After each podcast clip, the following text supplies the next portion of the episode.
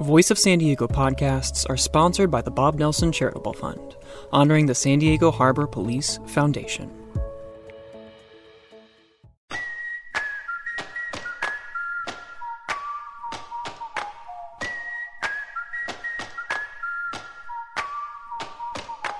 This is the Voice of San Diego podcast. I'm Nate John.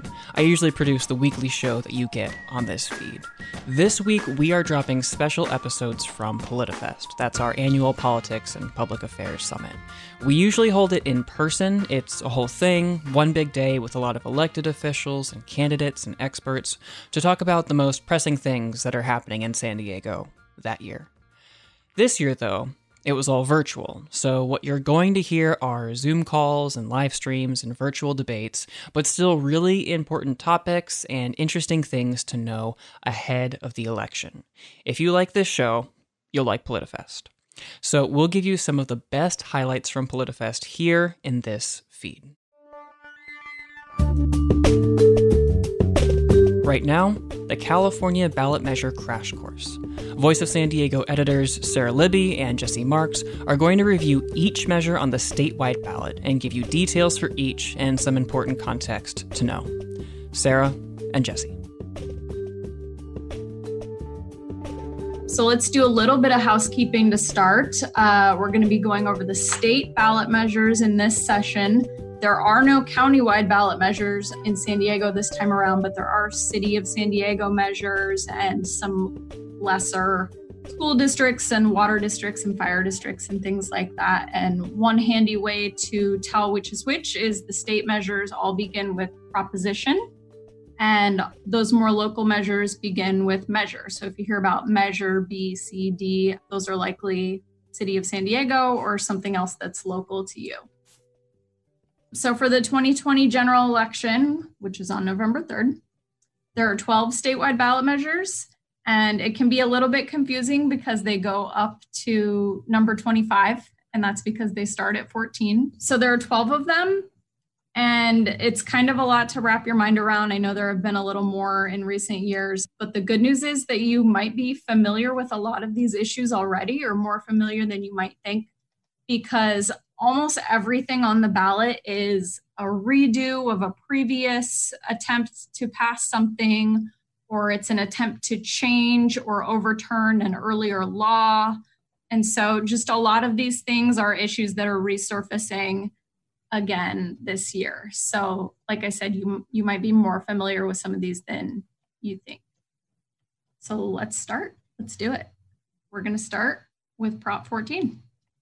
Hi, Jesse. Hi, Sara. All right. So, the first measure on your ballot, Prop 14, is a $5.5 billion general obligation bond. A bond is essentially a loan. Um, the state would be borrowing money and paying it back over a set number of years for this. And it would go to fund stem cell research. Specifically, it funds a group called the California Institute of Regenerative Medicine, which was created in a different proposition approved by voters in 2004. So the group is running out of money in 2019 to suspended new projects because of a lack of funds. Some of the funds from the new bond money, if this passes, would be dedicated um, to specific things. So, one portion would be set aside for research and therapies for neurological conditions, specifically things like Alzheimer's, Parkinson's, dementia. And then the measure would also make changes to this institute's Citizen Oversight Committee, which was set up the last time around when this was first approved. And it would add new members to that group and it would create a new working group focused on access to treatment and cures.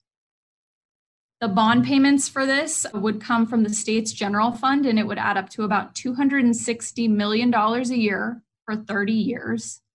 Supporters say that the group's existing work has generated new treatments and jobs, and that there's hope that further research could improve people's quality of life. Supporters include the UC Board of Regents. So, the UC system would be a big beneficiary, the primary beneficiary of these funds, because that's where most of the research takes place. Governor Gavin Newsom supports this one, as well as several patient advocacy groups and medical institutions. So Jesse's going to go through uh, what the opponents say. So for each of these measures, we're just going to run through a, a, brief overview of what it would do, uh, what supporters want you to know, and what opponents want you to know, and, and who some of those groups include. A couple things that are worth knowing right off the bat about the Institute for Regenerative Medicine, term that obviously just rolls off the tongue. Um, First, it's worth understanding that it was initially funded at a time in which Congress had blocked federal funding for stem cell research. So California made the decision to set out on its own, but now that's no longer the case, which is why we're here. The agency has also dealt with conflict of interest issues over the years, as opponents have long claimed that the oversight committee's representatives, because they're eligible for grant money, pose a potential conflict. So they've called the integrity of the whole process into question. It's also worth noting that there are standard arguments in this debate over uh, new bond debt and financing, particularly because of COVID at the moment. So opponents have raised the issue of whether or not this is the time to be taking on more debt. There aren't many registered opponents to this ballot measure, but uh, we have found opposition coming from the Center for Genetics and Society, as well as the editorial boards of the OC Register, the San Jose Mercury News, as well as the Bakersfield Californian. They've all urged no votes on this one. So that does it for Prop 14. Let's uh, move over to Prop 15 now. This one, as Sara mentioned earlier, might sound familiar to you, but there are a couple of things that are worth understanding. It's a constitutional amendment because it's seeking to change an earlier constitutional amendment, which is the infamous Prop 13. So Prop 15 deals with Prop 13, and the original Prop 13, which was which was approved decades ago, had famously set property taxes based on a property's purchase price instead of its current market value. And it also put a cap on future increases to those taxes. So Prop 15, which is what we're voting on this time around, would not touch residential properties at all. And that's important to understand. But it would require businesses and industrial properties, with certain exceptions, to pay based on market value since it would create one standard for residential property taxes and another standard for businesses and for industrial taxes, it's it's often referred to as a split roll tax, and you'll probably hear that a lot in this debate if you're if you're following it or if you see any of the literature on it that comes to your house. Exemptions include anything that's zoned as agricultural property. That's worth keeping in mind, as well as properties where the business owner has less than $3 million in holdings in the state of California the Legislative Analyst's Office, which is a nonpartisan state entity, estimates that this one would generate between $8 billion and $12 billion a year in tax revenue. So, of course, the major beneficiaries for that reason would be local public schools as well as local governments. The supporters of this one say the crux of their argument is essentially that just a small fraction of large businesses would have to pay higher taxes, so they consider this to be fair. And most governments and schools desperately need the, the revenue, so they argue that it's good the most high profile supporters are also kind of a who's who of major Democratic Party leaders. So you got Joe Biden, you've got Kamala Harris, Elizabeth Warren, Bernie Sanders, and then you've also got the state Democratic Party as well as teachers unions and the ACLU.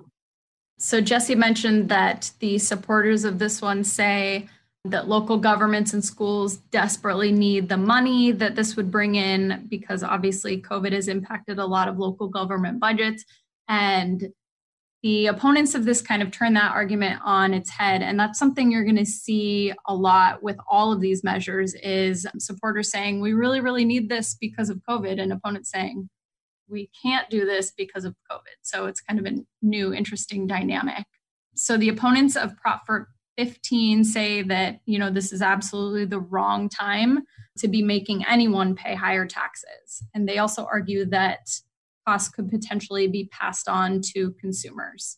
So, opponents include several business groups uh, throughout the state, including the San Diego Chamber of Commerce, former Governor Pete Wilson, State Senator Brian Jones of San Diego County, the local county assessor, Ernie Dronenburg, as well as several NAACP branches. All right.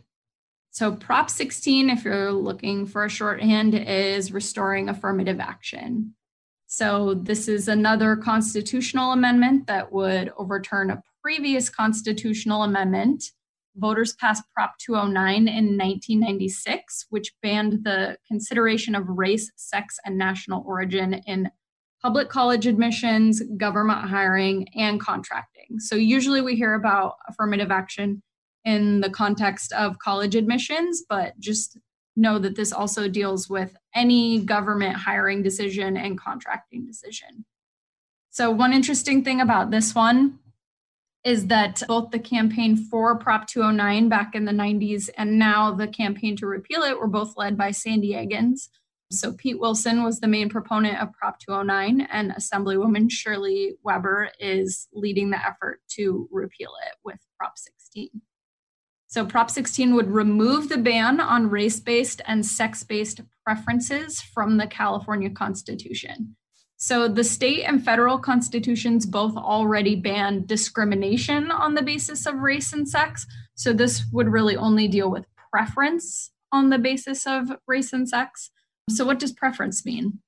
Courts have ruled that pure racial quotas or race based point systems in college admissions are unconstitutional, but they have said that considering race as part of a holistic review that considers it as one of many factors, as long as it's going to achieve a really compelling goal, such as a diverse student body, those are allowed.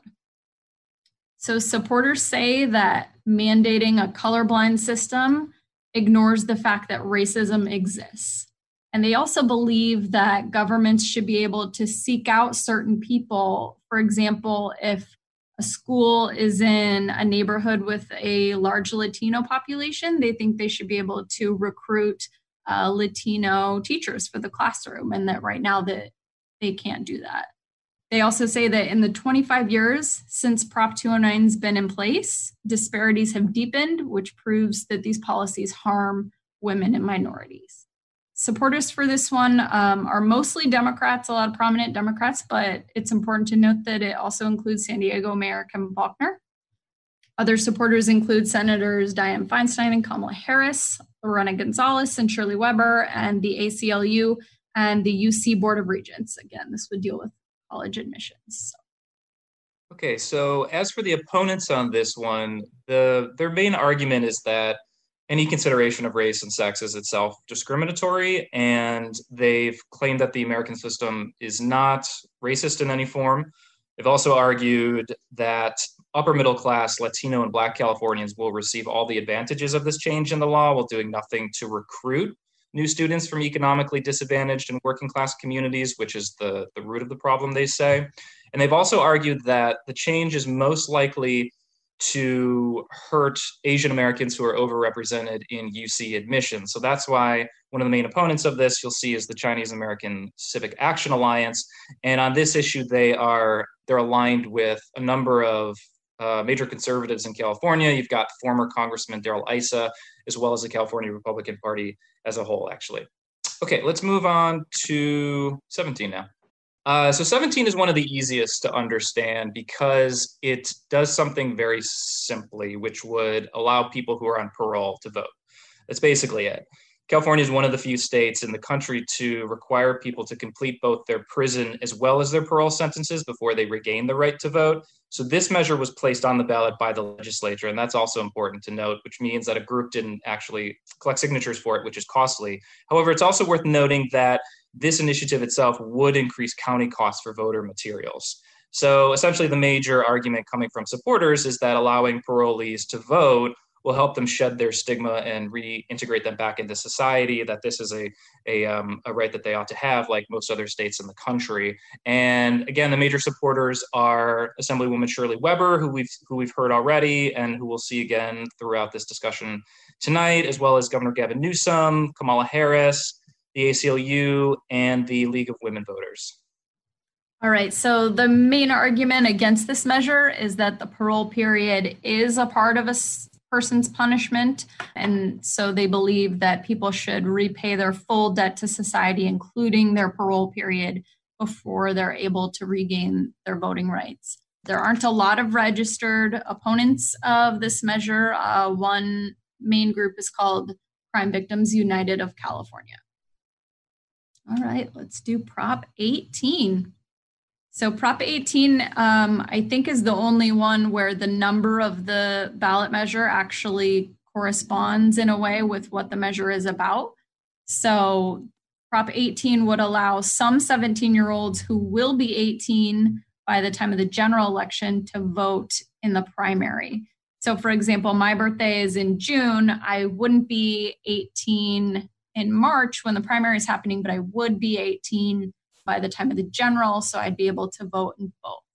This one again was placed on the ballot by the legislature. 19 states and the District of Columbia allow 17 year olds to vote if they'll be 18 by the general election. And like the previous measure, because this would expand the number of people who are able to vote, it would increase costs for counties to provide voting materials. And supporters say that 18 year olds will be more informed and engaged if they're allowed to participate in the associated primary. And they also say that many of them already have jobs and pay taxes and therefore should be allowed to weigh in on some of these issues.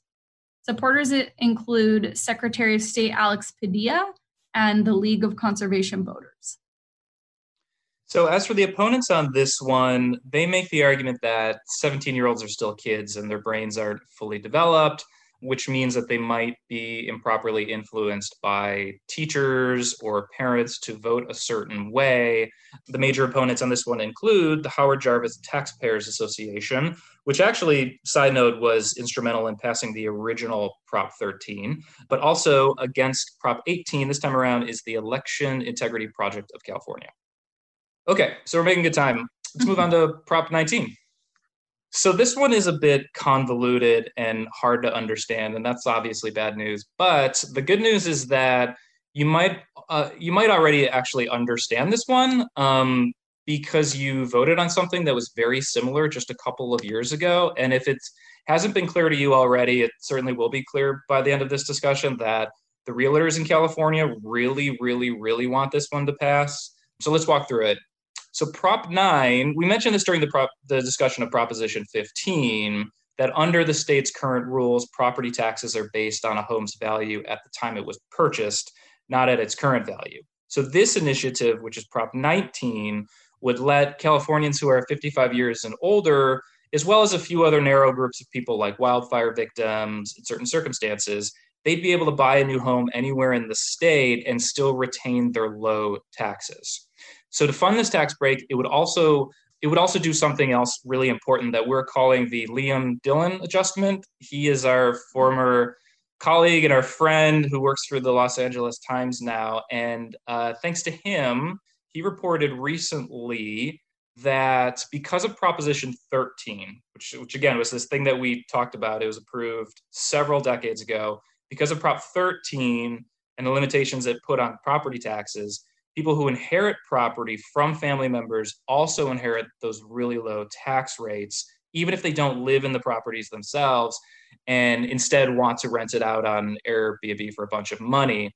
If you haven't read it already, Liam actually wrote a really good story about this a couple years ago, and he looked at a beachfront property over in Malibu that was owned by actor Jeff Bridges and his family and the home itself was valued at $6.8 million, yet the family only paid $5,700 in taxes in 2017, and they were able to rent it out for $15,000 a month. So, so think of it this way essentially, Prop 19 would end the property tax break for people who inherit property but don't actually live there and continue to make money off of it.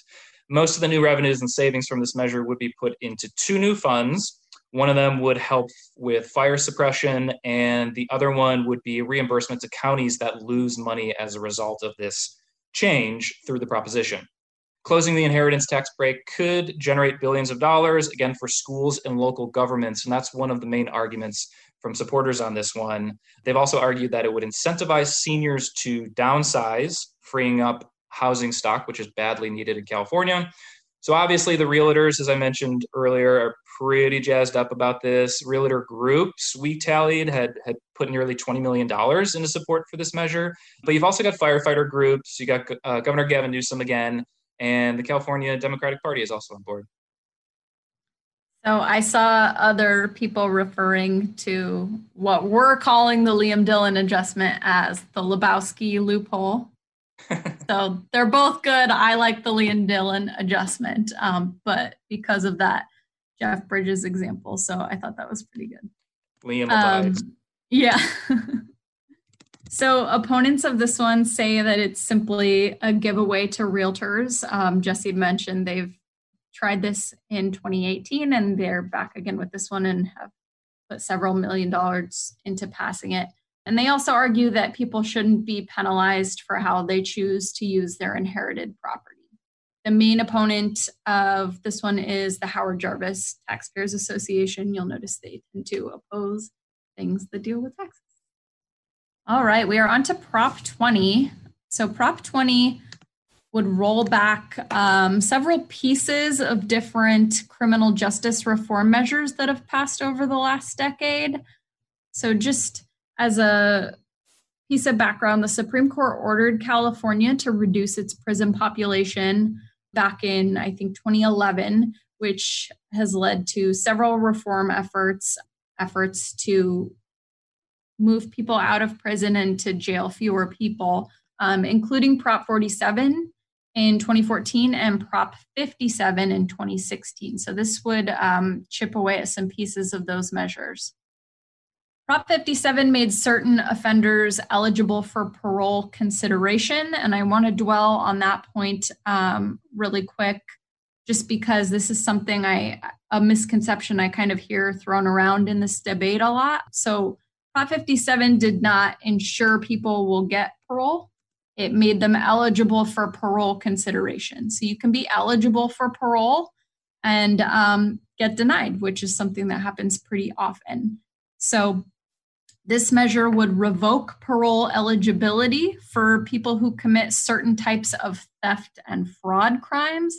And it would require the parole board to consider additional factors when it weighs whether to grant someone parole. Again, they, they come before a parole board, and that board has the power to decide whether somebody gets parole. and Prop 20 would also change some crimes currently charged as misdemeanors to felonies, including theft crimes between 250 and $950. And then the other big piece of this measure that has gotten a lot of attention is that it would require people convicted of certain misdemeanors to submit their DNA to the state. And because of a lot of those measures, it would increase costs for state and local courts and for law enforcement. So, supporters of this one say that reforms have gone too far and led to an increase in thefts. And they take issue, um, something you'll hear really often with this measure is with certain parole eligible offenses being labeled as non-violent crimes. And so they argue that some of those really are violent crimes and should be labeled as such. Supporters include Carl DeMaio, the San Diego County Board of Supervisors. Albertsons and Safeway has pumped a lot of money into this measure as well, and several police unions are supporters. As for the opponents on this one, their argument is essentially this California already tried uh, locking everyone up who, who was encountered in the criminal justice system for many, many years, and it was completely destructive. It cost the state billions of dollars while ruining lives and harming families. They've also noted that we're in the midst of a major reckoning with policing and racial justice in the United States. So, this is the wrong time to put something like this forward because it constitutes a step in the opposite direction of history. One of the major opponents against this is former Governor Jerry Brown, who was also instrumental in the passing of the previous criminal justice reform. So, he's got some personal investment in this, but we did note notice that he's put up uh, a million dollars. That's uh, Proposition 20 we also noted that former uh, SDPD Chief Bill Lansdowne is opposed to this one, which is interesting, even though there are several police unions who are in favor. Governor Gavin Newsom is supportive, California Democratic Party is supportive, the ACLU, as well as Probation Officers Union, uh, which is interesting too. All right, so let's move on to Prop 21. This will also sound familiar to you um, because it's the latest rent control measure to come up before the state of California so currently cities aren't allowed to enact their own rent control measures and that's important to understand because of the costa-hawkins act. This would replace that law and give cities the option to enact their own laws. So that's a very important point point to make on this one is that if prop 21 passes no cities would actually be required to do anything. It just gives you the option to rent your to pass your own rent control measure after that. But there are a couple of important caveats that we want to note and one is that cities would be allowed to apply rent control prop, uh, rent control measures to properties over 15 years old, and that landlords who own no more than two small properties would be exempt from it.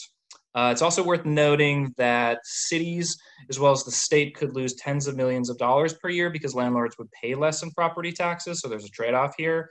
There was a similar measure in 2018, um, which I suggested a second ago. And now the same group that put that one up is also putting this one up, which is the AIDS Healthcare Foundation. And it's based in Los Angeles.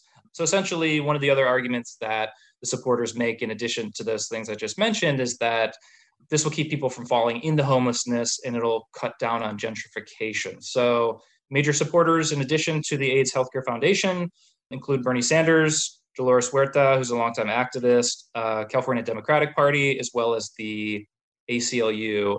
Opponents of this one basically just argue that it will discourage builders from creating affordable housing, and they say it will have sort of the opposite of its desired impact, um, and it will actually harm people, you know, at the bottom who who need more affordable housing. Opponents include Gavin Newsom. So I, I believe that this is the only measure in which he's split officially from the California Democratic Party, which supports Prop 21. He is an opponent. And several building and real estate groups, unions representing builders and other trades involved in the construction of homes, as well as the state chamber of commerce. All right. We made it to Prop 22, which is the big one. you might think that when people are talking about the big one in California, they're talking about an earthquake, but now they're talking about Prop 22. Okay, so we need some background with this one. In 2019, the state passed AB 5, was written by San Diego lawmaker uh, Assemblywoman Lorena Gonzalez, and it laid out a three-part test guiding when a worker could be classified as an independent contractor versus an employee. It also gave city attorneys the power to prosecute businesses that they believe are improperly classifying workers as contractors instead of providing them with employment benefits. So that has resulted in San Diego city attorney, for instance, um, is in the midst of suing Instacart as well as Uber and Lyft. Um, she's saying that they're improperly classifying their workers under AB5. So AB5 also carved out ex- exemptions for a lot of different professions. So it's a little bit scattershot who has to follow the rules. But it definitely did not carve out an exemption for gig workers, which is what got us here. So Prop 22 specifically would exempt app-based drivers from AB5. And in exchange, it would provide drivers with some benefits and protections, but not everything that they might be entitled to as an employee. So some of those benefits include providing healthcare subsidies for drivers who hit a certain number of hours a week. So it would not provide healthcare, um, it would provide them subsidies to purchase health it would cap the number of hours drivers could drive in a 24 hour period. It would guarantee them 120% of the minimum wage, although we want to flag that that number is under um, dispute on both sides. So when a driver is kind of idling and waiting for a new ride to come in, that doesn't count toward when they'd be earning this this wage. So um, people say that, that that waiting period is a big part of the job and it wouldn't be covered. So that's important to note. And it would also require the companies to create anti harassment and other workplace policies that they're not required to create right now. So I want to dwell on kind of two points that I've been covering this debate for a long time, and I've heard two things kind of pop up a lot um, that I want to dispel. I actually went back and looked at the Uber CEO's big New York Times op ed recently, where he argues in favor of Prop 22 and, and just in general their company. And and he repeated these uh, misconceptions, you know, within a couple sentences of each other. So I wanted to flag them. So, one thing that I hear a lot is that AB5 would require companies to make people full time employees. Uh, the Uber CEO said in his op ed that Uber would only have full time jobs for a small fraction of our current drivers. AB5 does not require companies to make someone a full time employee. You could make someone a part time employee, and that certainly comes with its own costs. that you might argue aren't appropriate, but it doesn't require people to become full time employees. You could also make them a part time employee. And the other thing I hear a lot um, with regard to gig workers and AB5 is that um, gig workers love the flexibility of their job, and that if we required them to abide by AB5, then they would lose that flexibility. Nothing in AB5 deals with flexibility. An employer could allow their workers to have flexibility if they want to, and most choose not to. So that's something to keep in mind as well. Supporters say that if Prop 22 does not pass, these companies will be forced to cut thousands of drivers at a time when those gigs are badly needed, both because people are struggling financially and also because people are relying on deliveries for things like groceries in the midst of the pandemic. Supporters include Uber, Lyft, DoorDash, and Instacart. Um, they have pumped more than $180 million into this measure. It's really unlike anything we have ever seen. So if you feel like you're constantly being bombarded with information about Uber and Lyft and Prop 22, you are.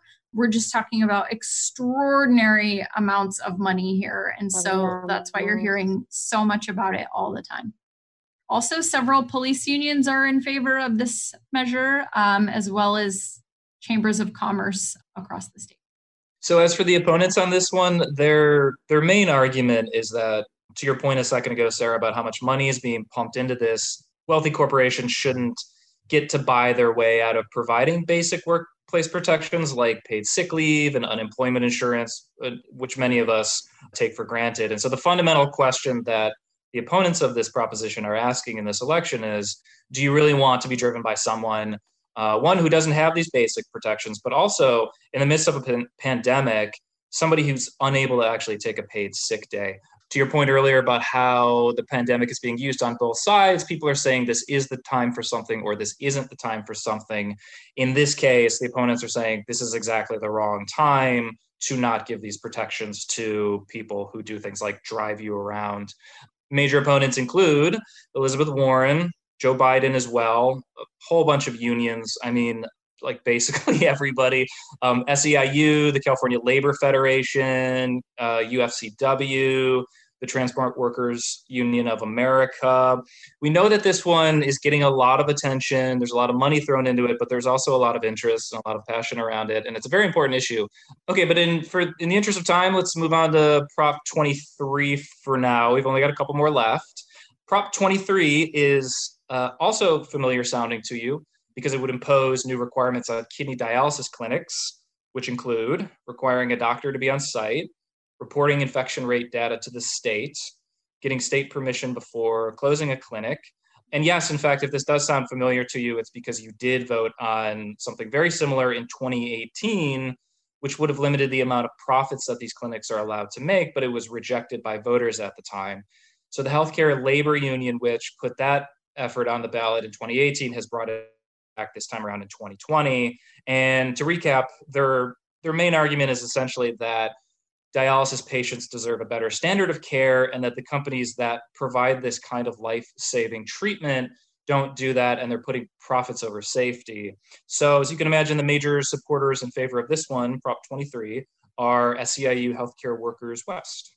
Opponents say that these requirements are largely unnecessary or redundant. Um, the clinics say that they already report their infection data to the federal government so that they don't need to be required to report it to the state. They say that they also they already require certain medical professionals to be on site, perhaps not a doctor, um, but that this would be again redundant of that, and that this would these requirements would drive up their costs. So opponents include the two main dialysis clinic companies. There are two big companies that run dialysis across the state. And the California Medical Association as well um, is opposed to this one. So that's okay. We're moving on to Prop 24. The way these shook out, I took all the even numbered measures. So I feel bad that I get to talk about data privacy when I know it's so close to Jesse's heart. Sorry, Jesse. Yeah, the opposition on this one is more interesting, though. I'm not going to lie. Oh well, there you go. Worked on So, this was something that you were going to vote on in 2018 but didn't because the real estate developer, his name is Alastair Mactaggart, who was behind the measure, ended up striking a compromise with state lawmakers, and that resulted in a big landmark data privacy law that was passed in 2018. So this measure um, is also backed by Alastair Mactaggart, and it kind of builds on that new state law. So one thing that is important to kind of get across with this measure is that it has a lot of parts and components, and so that's sort of true of, of all of these. If you're particularly interested in one of them, I recommend reading the measure in its entirety, but that's really, really true of this one. I want to highlight a few basics of what it would do, but emphasize that it would do a lot. So if you're really interested in this one, it's worth reading in full. So some of those things that it would do include strengthening penalties against businesses that violate the privacy rights of mi- minors. It would let consumers prevent businesses from sharing their personal info, info and it would also limit the use of what's called sensitive personal info. So you might think all of your personal information is sensitive but some of it is more sensitive and it includes things like your health and medical data or your precise geographic location. Um, so this would let you protect that a little more intensely.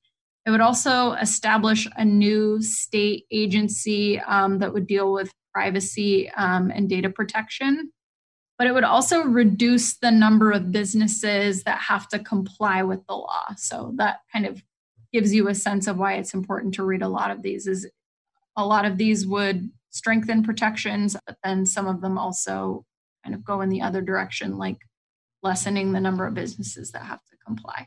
Supporters say that the existing law, the one that passed in 2018, doesn't have enough enforcement power, it doesn't have enough teeth so that this would give customers more control over their most sensitive personal information.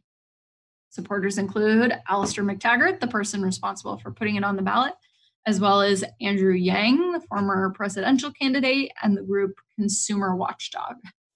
So I think the opposition to this one, Prop 24, is is really really interesting because the the opponents who were very skeptical in 2018 of uh, this effort going through the legislature are now saying that the California Consumer Privacy Act of 2018 should be allowed to play out and that we should allow lawmakers to take the first shot at fixing or strengthening it. They have also noted that there's no broad coalition, no, no broad privacy coalition that's actually supporting this effort. And they've also pointed out that many of the big tech companies are conspicuously silent on this, which is really interesting because it would affect them. Those major opponents include the ACLU, Public Citizen, the League of Women. And we also wanted to flag for you the fact that the Electronic Frontier Foundation, which is a leading source of data privacy information in the state of California. It's based up in San Francisco. They've decided to remain neutral on this one. And essentially, what they've said is that the measure contains several steps forward as well as several steps back. And I would strongly encourage anyone who's, who's really interested in this in this topic to take a look at what they put together because they have noted a couple of things, a couple of things that they're really critical about. One is the fact that the initiative would allow businesses to charge some customers different prices who want to exercise greater privacy rights. And they've also argued that Prop 24 would expand the power of businesses to refuse a consumer's request to delete their data if the business believes that data retention would help uh, ensure security and integrity. So, again, uh, to Sara's point earlier, follow up on that one if if um, you're interested in it, read it, or at least see what the EFF has to say. Okay, one left. We're on Prop 25. Uh, so Prop 25, a really interesting one. So th- this would essentially make California the first state to swap cash bail for an algorithm to assess a criminal suspect's risk level. When someone is jailed as a suspect in a crime, they generally pay a cash bond to be released before their trial and then that money is paid back to them once the trial is complete. In 2018, however, state lawmakers passed and uh, Governor Jerry Brown signed into law um, a bill that replaces cash, the cash bail system with a new system to assess whether someone is likely to flee before trial. So in this case, this this time around, Proposition 25 a group of bail businesses have formed uh, to create a coalition that would place a referendum on the ballot to overturn that law. So a little bit a little bit convoluted, but I think the way to think of this is that a, a yes vote on Prop 25 would uphold the original contested legislation, which itself replaced cash bail with risk assessments for detained suspects awaiting trial.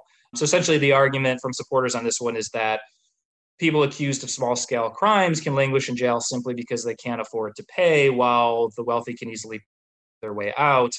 And they also argue that the efforts of the, the bail bond group behind this measure just goes to show that they only care about money.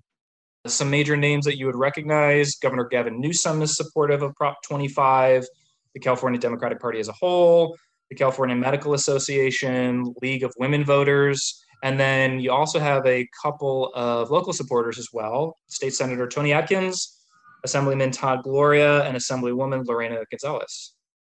So, opposition to this one is kind of interesting but because it spans both sides of the aisle. So, there are two very different arguments against this measure. One is from a more conservative viewpoint um, that argues that the algorithm system isn't any better than the current cash bond system, but it could be more costly. And it could also lead to more people going free before their trial and then going on to commit more crimes. And then the other side of the opposition argues that big data can be just as racist as the current system, and this algorithm could eventually lead to racist outcomes and be manipulated. Again, the opponents um, are kind of all over the map. They include the Orange County Board of Supervisors, the American Bail Coalition, the California Peace Officers Association, which is a police group, and the California State Conference of the NAACP. Voice of San Diego editors Sara Libby and Jesse Marx. You can keep up with all of the statewide news they are watching with the Sacramento Report. That's a weekly newsletter that Sara puts out every week. You can get that at voiceofsandiego.org slash Sacramento. Thanks for listening to this bonus episode of the Voice of San Diego podcast. We'll be dropping more conversations from PolitiFest here soon, so make sure you're subscribed to this feed so you don't miss them. Our regular show will happen on Friday, like usual, with Scott Lewis and Sara Libby. If you missed PolitiFest, but there were things that you really wanted to catch, you can still watch a lot of sessions from PolitiFest. Just go to politifest.org. I'm Nate John. Talk soon.